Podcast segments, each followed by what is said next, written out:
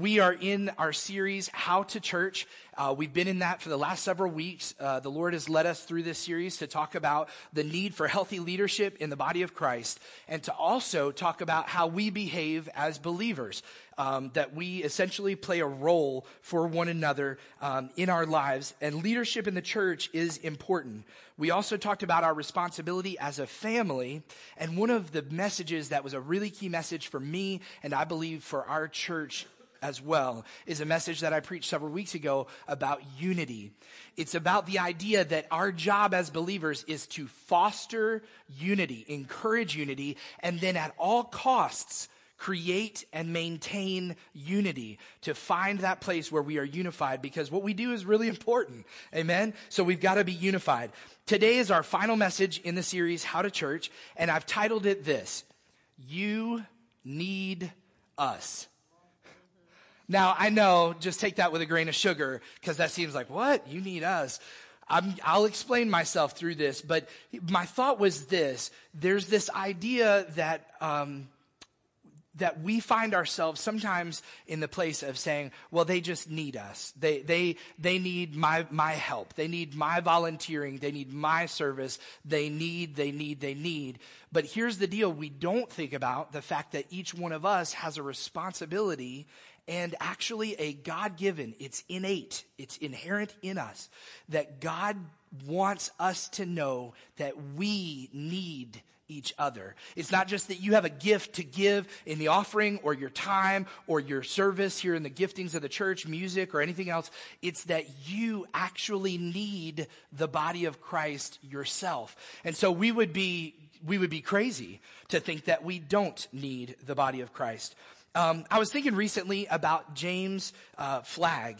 The, he's the gentleman, Maddie, if you'll put that picture up, he's the gentleman that designed this uh, poster that shows up in World War One. Uh, they were show they were putting posters and flyers everywhere over little cities and everywhere. They were inundating the community. And this guy right here is Uncle Sam. Okay, it's based on a historical character, but they've got him dressed up, and he says, "I want you for the U.S. Army," and then it's got a listing for the nearest recruiting station. It was meant as an appeal for patriots to say, "Oh, they need me. I'm going to go and I'm going to respond." We were in turmoil in a time of world war where powers were fighting against one another and we needed to shore up our defenses. We needed to get more people. And so that guy is the guy who they used as the character to say, Hey, we need you. Come join us. It was meant as an appeal for them. And I think often the church portrays itself sometimes as Uncle Sam not not with the money item. Uh, April 15th or 17th is coming. Make sure you do your taxes. But we we we kind of take the approach sometimes, which I think is unhealthy, to say, "I want you. I want you you, uh, come on, come on, I need you. And we take that approach, and albeit healthy in some respects, I think sometimes it goes too far. While it's true that we do need you, there is a more significant truth embedded in this thought, and the truth is that you need us. Thinking in this way causes me to understand my need for others, not just their need for me. If I only ever think that the church needs me, I'll be unhealthy. But when I realize that I need the church, I have an inherent need to belong, to fellowship with, and to do life together with those and with others who've been called to the same place and the same season as I have, then all of a sudden my life gains traction. We see that life change is contagious. So when you experience a life change in your own self as a result of hearing a message and finding fellowship and becoming part of the life of the church, when you do that, it's kind of like those bald tires on your vehicle all of a sudden got replaced by new, brand new tires with new tread and you start to get traction to head off in the right direction. And here's the thing, we get to head off in that direction together. So we, we together are stronger and better. I want you to go with me to 1 Corinthians chapter 12. In 1 Corinthians chapter 12, which we've referenced quite a bit throughout this message series, we've talked um, about the body of Christ from this portion of scripture. And I have three verses that I want to reference today. Verse 12 says this, and it'll be on the screen for you as well.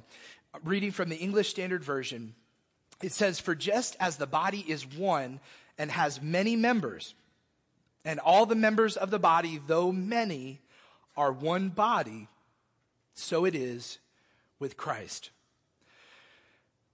Paul the Apostle, with the wisdom of the Holy Spirit, guided by his wisdom, is writing this letter to the church at Corinth to give them a very practical take on what the body of Christ is. He gives this image of a body. Now, if you had to count the parts of my visible body, you would count my legs, my toes, my fingers, my head. We'd come up with 10 to 12 items. Inside of my rib cage, though, there's a lot more of me, right? Inside of your body, underneath your skin, is muscle tissue, cells, veins. There are different systems that help run the body. All of those are super important. And so when he goes into 1 Corinthians chapter 12, he launches into this statement for them to make sure that they understand that it's just like your physical body. So today, as elementary as that may sound, I want to preach out of this passage and help you gain a, a, better understanding about what the body of Christ is meant for and what it's meant to do. Chapter 12, skipping down to verse 18, we'll have it on the screen for you. It says this, but as it is, God has arranged the members in the body, each one of them as he chose. If all were a single member, where would the body be? As it is, there are many parts, yet one body. In other words, the body cannot just be a hand with fingers. It's got to be a fully functioning body. We joked about several weeks ago the Lever 2000 soap commercials, talking about it cleans all 2000 parts of you, okay? There are lots of parts to the body of Christ as well. So we talk about that in the idea of serving here in the church, but what I want to get into your mind this morning is the idea that you actually need the attachment to the other parts of the body. I love what it says here. My wife and I talked about this this week in verse 18. It's God's doing. You, you need to let that sink in. It says there very clearly God has arranged the members in the body each one of them as he chose. Can you imagine, just if you will for a second, imagine being completely dysfunctional and having a hand where one leg should be and one leg where one hand should be? God is an amazing designer.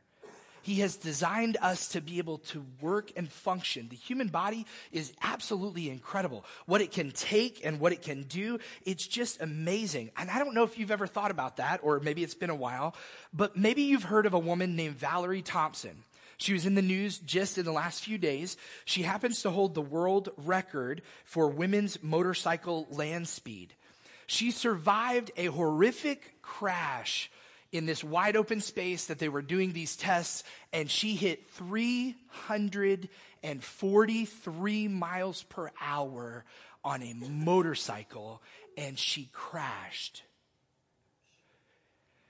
If you get into a minor fender bender, there are issues that people have complained about with their neck, and there are issues for years and years and years and this woman, it's really a work of God. There's no other explanation. She literally walked away almost completely unscathed. Not a single broken body, uh, bone in her body. You can watch the video. It is horrific. She makes a slight uh, turn or adjustment to be able to uh, get to where she's going. And as she does that at such a high speed, she literally goes end over end sideways and skids, and the parachute comes out and all this crazy stuff. And she literally walks away without a broken bone. The human body can take a lot of pressure. So I, say that to, to give you an example of what the human body is so that you understand what the spiritual body of Christ is able to accomplish. I was reading about this man. His name is Stig Stevenson. He holds the world record for holding his, his breath underwater. How many of you think you can hold your breath underwater for a while? Anybody good at that? Okay. When you were a kid, I know you tried, you went under the water and you were like, hey, look at me. And you were trying and then you counted to 30 and you're like, you know, you couldn't breathe after that. This guy held his breath underwater and it's proven, videoed, timed 22 minutes without passing out. 22 minutes. You can watch that video online as well to see the World Guinness the Guinness Book World Record holder who could do that. There's a, there, there is a slight trick to it. They take pure oxygen, inject it through a mask before he goes down. So he's taking in nothing of the atmospheric air that we breathe. He's taking in pure 100% oxygen for a few moments. And then he goes down to the bottom of the pool and then he sits and he floats and they literally, they're counting because he breaks his own record of 21 minutes and something. He broke it by more than a minute.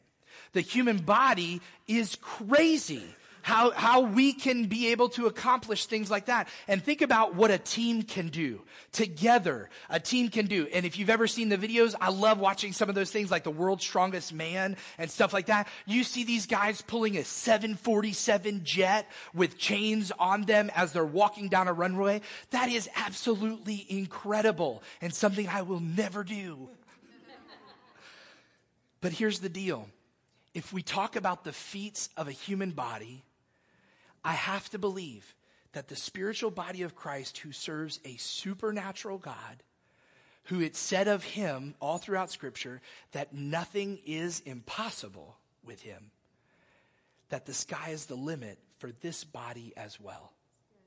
And we've got to receive that encouragement from Paul's writing to say there is nothing that the body unified, connected, working together in the right way, in the right direction, there is nothing that we cannot do with God's help. We are unstoppable.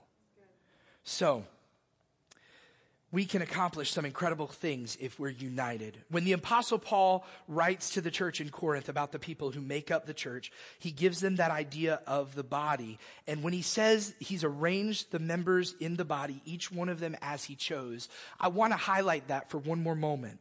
The first thing I think about in that single verse is this. God is responsible for the design and arrangement in the body. You may not like the person who's connected to you. All right.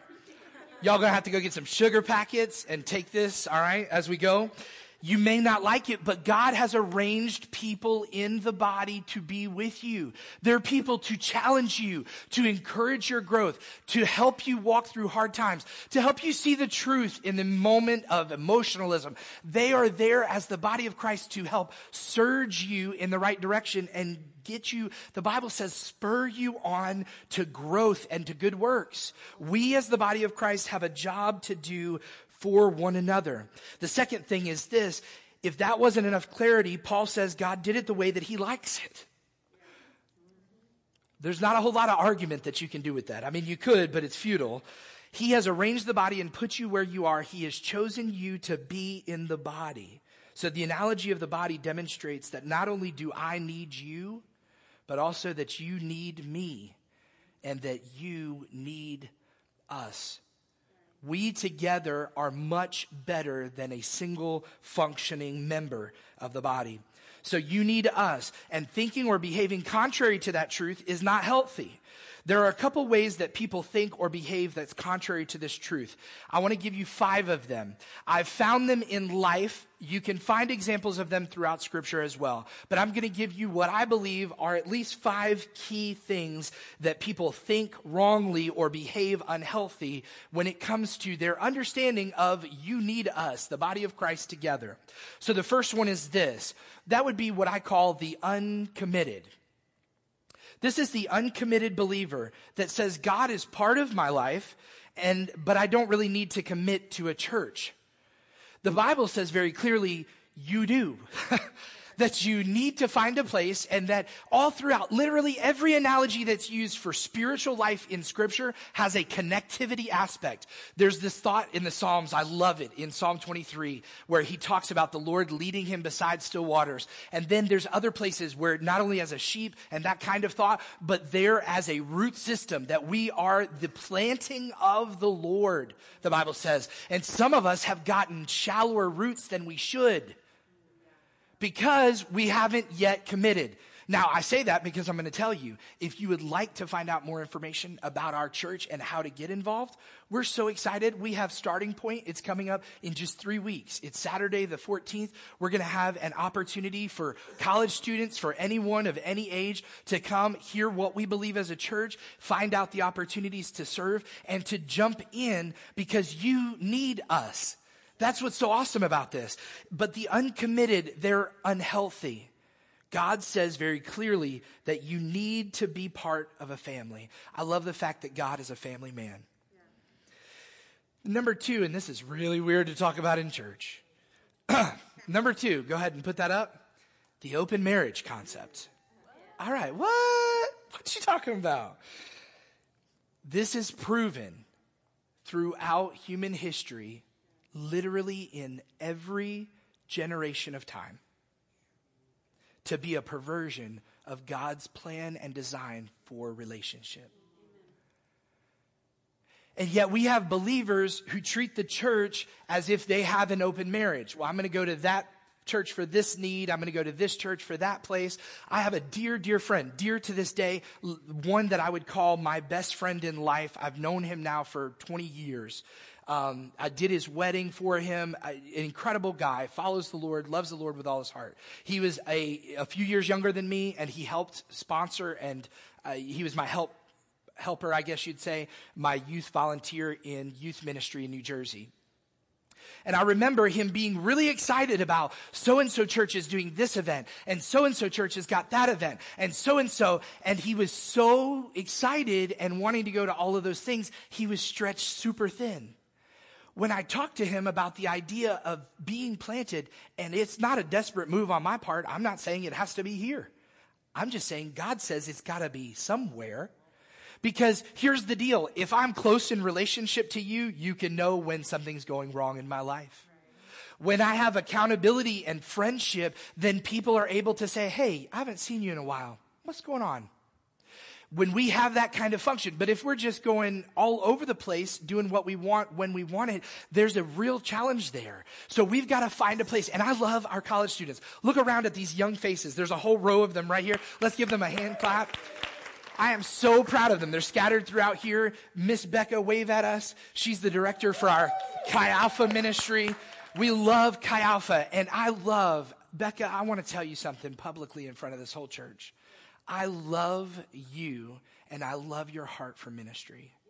I have always thought, man, that's such a blessing. It's something that we didn't have before, and I don't know how we'll ever fill those same shoes if you ever leave. But I know this God put you in this body for me and for you and for all of them. And she leads and directs these college students. But here's what I'm getting at besides that momentary excitement, which I'm really, I want to make sure she knows that we love her, is this thought. We've got college students who have committed to our church during the time that they're here. They're committed. You saw them up here, Sarah playing the guitar. You, you see them in their commitment, living that out, even though they've got a home church. We're their home away from home. They don't have 17 homes away from home.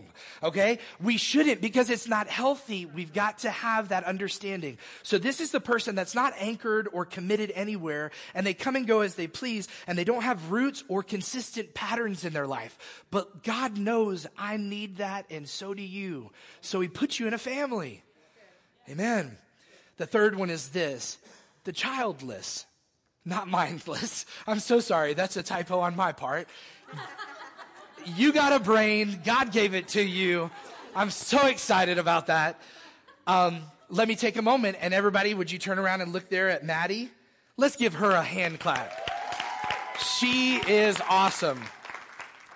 She is awesome. We're so thankful. She actually, with Eric, who's serving in another room today, they lead our youth ministry in our church. Are you getting what I'm saying? It takes more than me and it takes more than you. And I'm so thankful. I've told her and Eric, I'm so thankful. We've seen the development of a youth ministry start to happen. We're going to install a fire pit out here this week so that they have a place where they can hang out. Chi Alpha can use it too for their nights that they come here. It's going to, we are doing something that we've never done before in our time time for something that we never had before in our time. And that's an awesome thing.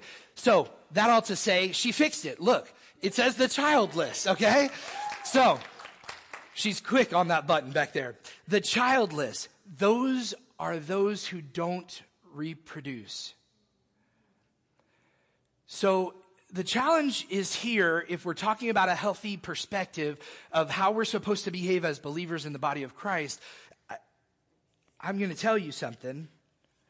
You really ought to take these and hand them out this week. This is what brings you a child. This is how we reproduce. It may not be meeting someone and having 45 minutes of uninterrupted conversation in the middle of the Kroger deli and then kneeling down on the floor and saying, Yes, Jesus, I want you in my life. It, it, I don't know that it's ever happened like that, but it does happen because of an invitation. We have, we have a, a woman who's not here with us this morning. Uh, she's out today, but she has been inviting people. She's just crazy enough to like this place and keeps telling people about it. That is a way for us to bear fruit or children. God has given us as the body of Christ. I know this is a weird way to put it, but He's given us as the body of Christ the ability to reproduce. And that responsibility does not lie with me as your pastor. It lies with me as a believer, and it lies with you as a believer each one of us. So it's not necessarily, hey, let's bring them to the big show. It's, hey, let me share my life with them, my faith with them, and let me develop that idea in their heart until they have that hunger for the truth. Because really, evangelism is everyone's job. So sharing your faith and the hope that you have is actually easier than you think. You ought to give it a try this week. It's, it's really simple. Um, we, we have a good relationship with our neighbors. Uh, we live in an apartment complex, and um, one of them that's been there as long as we have, they were there before we got there. Uh, I saw them really well dressed yesterday, and I said, I called out to the lady and I said, Hey, y'all look really nice. Where are you guys headed? And her face turned to me, and she was very, very sullen, like no, no look of excitement or anything. And I said, Oh, I said, Marilyn, I said, what's wrong? And she told me a story about how they're going to a funeral. Her, her niece was hit by a car. An accident happened here in Jackson back this past Monday, and that uh, she had passed away and that they were going to do that. And I, I took that moment and opportunity to tell her, Marilyn, I promise you today, my family will be praying for you. They're believers and they go to another church. But I said to them, it's that human touch of just being able to say, you know what, my faith is unified with your faith in this moment. And so we've got to have those, those bridges that we walk over with people, whether they're believers or not believers. I will say this little caveat don't go poaching people. I don't want what's at other places. I want people who need Jesus to show up here because God called them and because you brought them, not because you said, hey, my church is better than your church. Okay? Um, so give it a try this week. Okay, the fourth one it's the baby.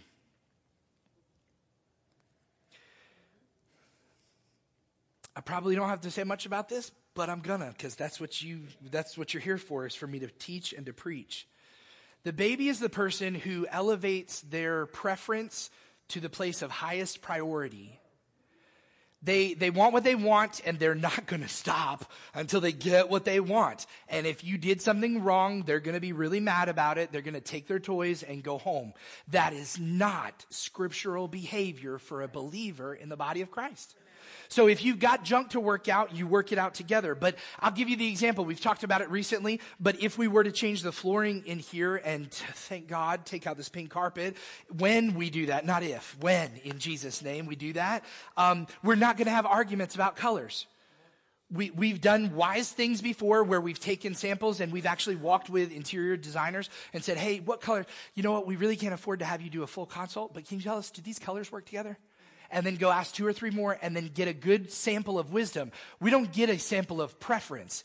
The baby is the one who's screaming in the high chair, banging it, saying, enough is not enough. I need more or wanting their preference and they're mowing over anybody else. The Bible speaks plainly about maturity though, and that we're all supposed to be maturing in our faith.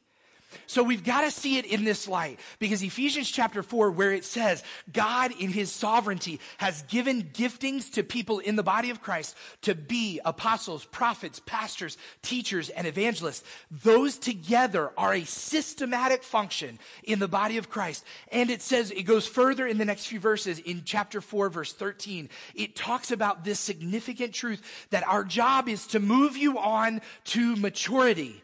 A baby doesn't want to go there. A baby doesn't want to move to maturity. Sure, they get excited about crawling and then walking and that kind of thing. But if you force it, they're, they're not wanting any of it. You know, you've seen them, you've had them maybe. So don't be a baby. Be a friend to the person who might be a baby. Maybe you're connected with other people in other churches and you've heard babyish stuff. mm, if I had a dollar for every babyish thing I've ever heard in the walls of a church, I would be so rich.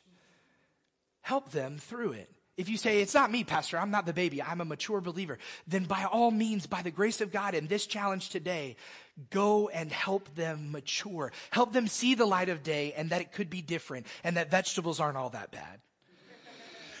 Number five is this. This is a, a, um, a, a term that we would use in the medical field talking about anatomy, and it is this the atrophied. If you experience muscle atrophy, it literally, that word literally means the wasting away of a portion, okay? So, uh, for a person who maybe is hospitalized and they've been bedridden, uh, we have people in the medical field throughout this church and today here present um, they can tell you about the idea of people getting bed sores for staying too long in a bed. They can tell you about the muscle uh, loss that they have. I read a story recently about a high schooler who had a surgery that had to happen uh, as a result of an injury. And then as soon as he was cleared, he got back out to the field to start practicing again, and he couldn't do anything right.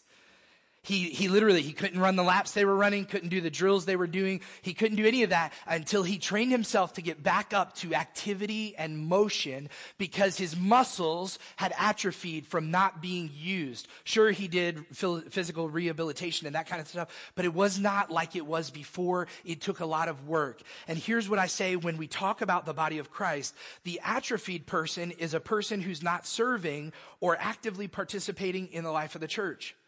Thom Rainer is a leader for the Baptist churches, and he leads the organization called Lifeway. If you've ever dri- driven up and seen Lifeway Christian stores, he's the CEO of that company. He wrote a book called I Will, and he says this, and I thought it was so good to be shared today in this idea. If you are not serving in your church, you are not a legitimate church member. If a member of the body loses its function, it is of no use to the body. He said it. the atrophied muscle will waste away and literally become unusable if we're not careful so if you're not serving, let this be a challenge to get involved.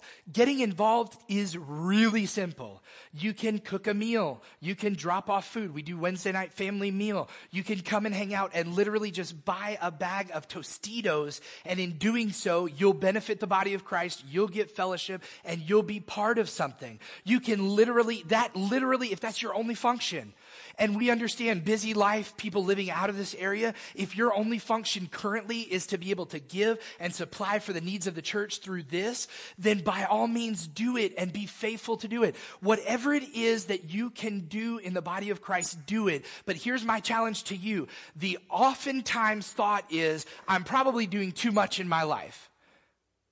We're, pre- we're, we're pretty busy. We're just really, really busy. But when it comes to the church, sometimes we're not busy enough. Maybe we're not serving in the way that we should in the church. And so I've said it to parents throughout my youth ministry days, all the way through till now. I tell them, listen, mama, don't you cut church out. I talked to our coaches this week, even at CCA, Clinton Christian Academy, and I said, listen, you push and practice all the way till X amount of time makes it really hard for people to get to church. Let's make sure they get to church. We're trying to build them as spiritual people as well. You've got to take charge of your own life and make sure you're doing that. And the way you can do that is not be atrophied, but be active. So here's what we should be shooting for. This last one is awesome. It is the mature. The mature believer is what we're all trying to aim for and become. Go with me to Hebrews chapter 5 before we wrap up and I want to give you a couple more things about this. The mature believer. In Hebrews chapter 5, verse 11 through 14, the writer of Hebrews says, he's, he's basically in the earlier verses, verse 1 through 10, he's talking about a specific point of theology. And he says that, I got to tell you that ahead of time so that you know what he's talking about in verse 11. He says about verse 1 to 10, about this we have much more to say, but it's hard to explain since you have become dull of hearing the word of God came clearly to my heart. Even the ear can be atrophied. We can become dull of hearing. Maybe we're hearing too much noise. Maybe we're not listening to the right voice. We had that series on frequency and tuning into God's voice. We've got to take time to do that. Here it says, there's so much more to say to you, but it's hard to tell you because you become dull of hearing. Verse 12, he says this, for though by this time you ought to be teachers, you need someone to teach you again the basic principles of the oracles of God. You need milk not solid food. For everyone who lives on milk is unskilled in the word of righteousness, since he is a child.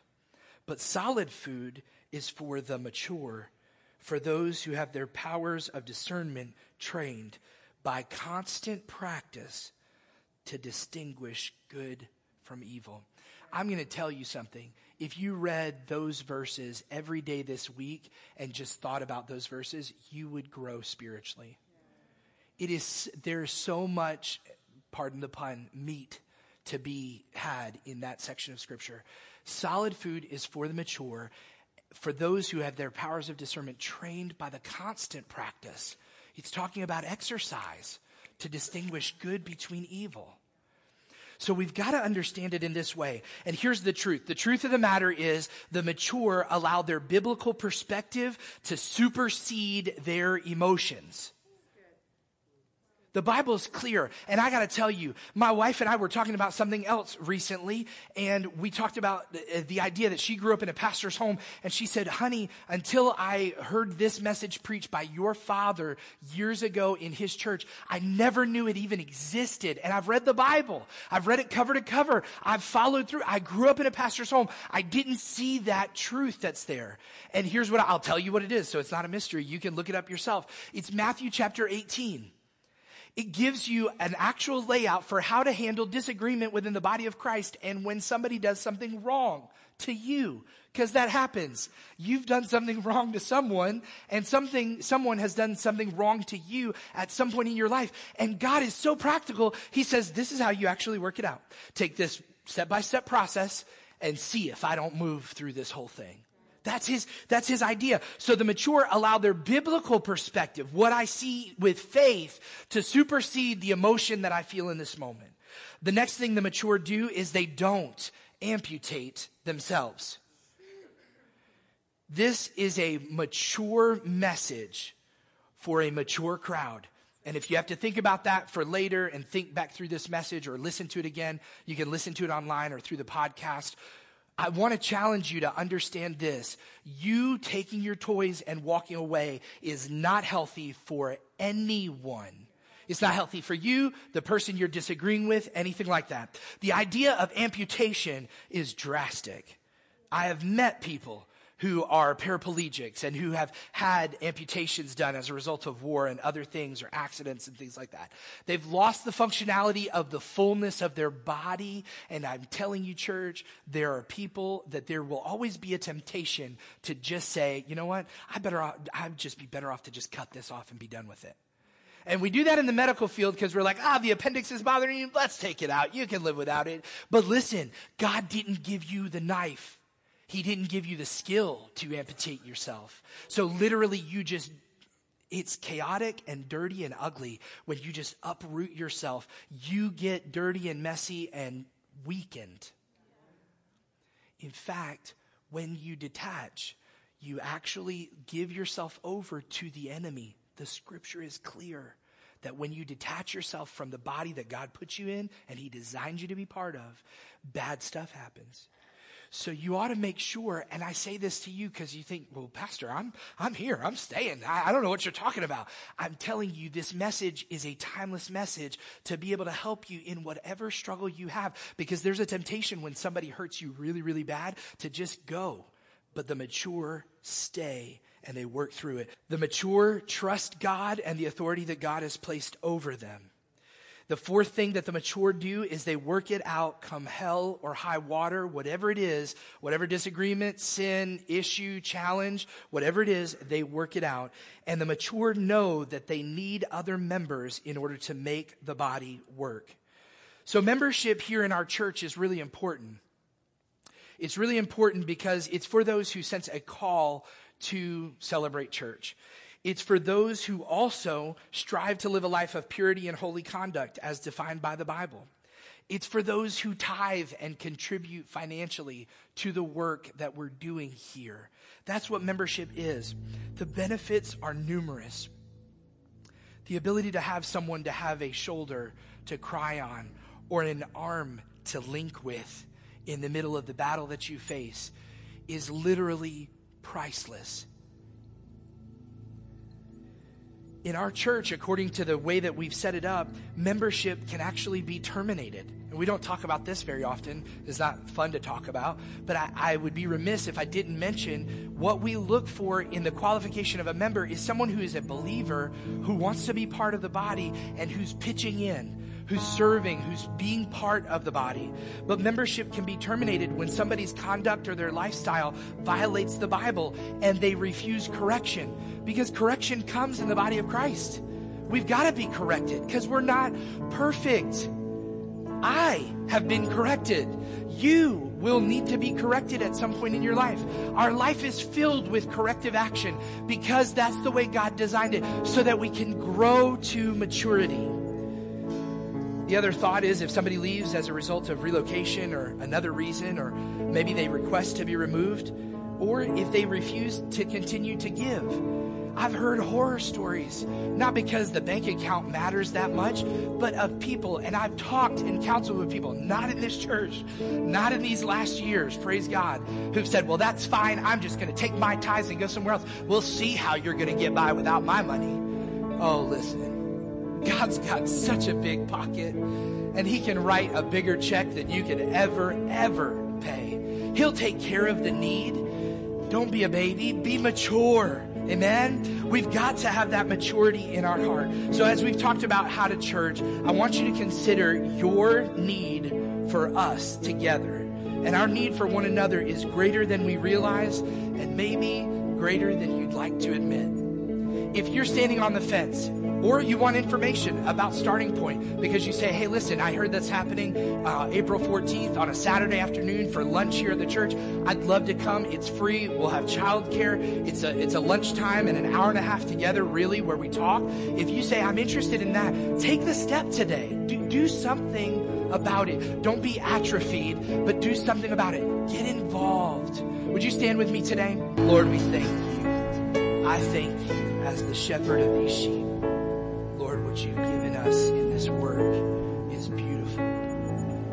church is healthy as a result of people choosing to be mature believers. God, I'm so thankful that I don't have to preach on a soapbox. I'm so thankful that you have done something wonderful, which we cannot deny was done by your work in your hand. Lord, thank you that you put the people in this body that are already here and I thank you that there are those in this room that are committing to become part of this body.